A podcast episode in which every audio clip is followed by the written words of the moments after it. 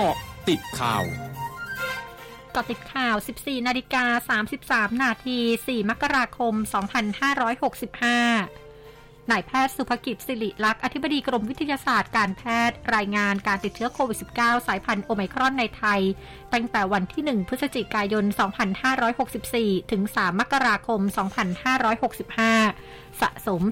2,062 ราย กระจายใน 54 จังหวัด ซึ่งวันนี้พบเพิ่ม 282 ราย โดยจังหวัดที่ติดเชื้อโอไมครอนมากสุด คือกรุงเทพมหานคร 585 ราย กาลสิน233 ราย ร้อยเอ็ด 180 ราย ภูเก็ต 175 ราย ชนบุรี 162 ราย และสมุทรปราการ 106 ราย พร้อมเผยผลการศึกษาในแอฟริกาใต้ ผู้ติดเชื้อโอไมครอน 14 วัน พบมีภูมิคุ้มกันสูงขึ้น 14-15 เท่า โดยเฉพาะผู้ที่ฉีดวัคซีนแล้ว และภูมิต้านทานที่เพิ่มขึ้นนี้สามารถป้องกันการติดเชื้อเดลต้าได้ 4 เท่า แต่ไม่ใช่ทุกราย โดยกรมวิทยาศาสตร์การแพทย์จะเก็บตัวอย่างเลือดผู้ที่ติดเชื้อโอไมครอนในไทย เพื่อทดลองสร้างภูมิคุ้มกันสู้เดลต้าซึ่งยังคงเป็นสายพันธุ์หลักที่ระบาดในไทยร้อยละ 80 นายธนกรวังบุญคงชนะโฆษกประจำสำนักนายกรัฐมนตรีระบุ ที่ประชุมคณะรัฐมนตรีมีมติเห็นชอบวงเงินงบประมาณรายจ่าย ประจำปีงบประมาณ พศ 2566 จำนวน3ล้าน185,000 ล้านบาท ซึ่งเพิ่มขึ้นจากปีงบประมาณ พศ 2565 จำนวน 85,000 ล้านบาท หรือร้อยละ 2.74 และมอบหมายให้หน่วยงานที่เกี่ยวข้องกระทรวงการคลัง สำนักงบประมาณ สำนักงานสภาพัฒนาการเศรษฐกิจและสังคมแห่งชาติ และธนาคารแห่งประเทศไทย ดำเนินการตามข้อสั่งการนายกรัฐมนตรี ในการติดตามสถานการณ์ทางเศรษฐกิจ และจัดทำข้อเสนอแนะมาตรการ ที่ต้องดำเนินการการบริหารความเสี่ยง ทั้งระยะสั้นและระยะปานกลางสำหรับในแต่ละกรณีเป็นการล่วงหน้า รวมถึงเร่งสร้างรายได้ใหม่ตามมาตรการของรัฐบาลนางสาวไตรสุรีไตรสรณกุลรองโฆษกประจำสำนักนายกรัฐมนตรีระบุ คณะรัฐมนตรีอนุมัติงบประมาณรายจ่ายประจำปีงบประมาณ 2565 งบกลาง รายการเงินสำรองจ่ายเพื่อกรณีฉุกเฉินหรือจำเป็น วงเงิน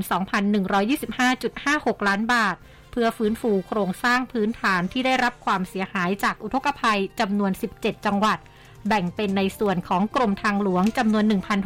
1,649.12 ล้านบาท และกรมทางหลวงชนบทจำนวน 476.44 ล้านบาท นายสมศักดิ์สุวรรณสุจริตประธานผู้ตรวจการแผ่นดินเผยสำนักงานผู้ตรวจการแผ่นดินมีสถิติให้คำปรึกษาและรับเรื่องร้องเรียนทางโทรศัพท์สายด่วน 1676 และช่องทางดิจิทัลมากขึ้นต่อเนื่อง โดยในปี 2564 มีจำนวน 9,304 เรื่อง พบ 5 อันดับหน่วยงานที่ถูกร้องเรียนสูงสุด คือกรมส่งเสริมการปกครองท้องถิ่นสำนักงานตำรวจแห่งชาติ กรมการปกครอง กรุงเทพมหานคร และกรมที่ดิน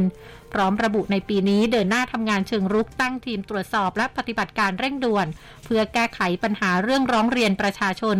หากเรื่องร้องเรียนอยู่ในพื้นที่กรุงเทพ ทีมตรวจสอบสามารถลงพื้นที่ได้ทันที และมีกำหนดแก้ไขให้แล้วเสร็จอย่างช้าไม่เกินหนึ่งสัปดาห์ ช่วงนาคืบหน้าข่าวอาเซียนค่ะ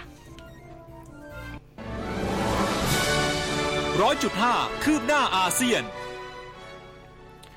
โฆษกประธานาธิบดีฟิลิปปินส์เผยผ่านแถลงการณ์วันนี้รัฐบาลฟิลิปปินส์ขยายพื้นที่ที่จะใช้กฎระเบียบต่างๆ เพื่อควบคุมการระบาดของเชื้อไวรัสโควิด -19 ตั้งแต่วันพรุ่งนี้ประกอบด้วยจังหวัดบูลากัน จังหวัดคาวิเต และจังหวัดรีซาล ซึ่งเป็นจังหวัดที่อยู่รอบๆ กรุงมะนิลา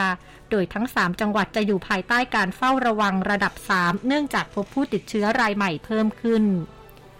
รองผู้อำนวยการกรมควบคุมโรคติดต่อกระทรวงสาธารณสุขสปปลาวเผย มีผู้ติดเชื้อไวรัสโควิด -19 มากกว่า 11,000 ราย ในนครหลวงเวียงจันทร์ที่ถูกคัดเลือกให้รักษาตัวที่บ้าน เพื่อลดภาระความตึงเครียดของโรงพยาบาล และเพื่อให้เจ้าหน้าที่ทางการแพทย์ใช้เวลาดูแลผู้ติดเชื้อที่มีอาการป่วยระดับปานกลาง และระดับรุนแรง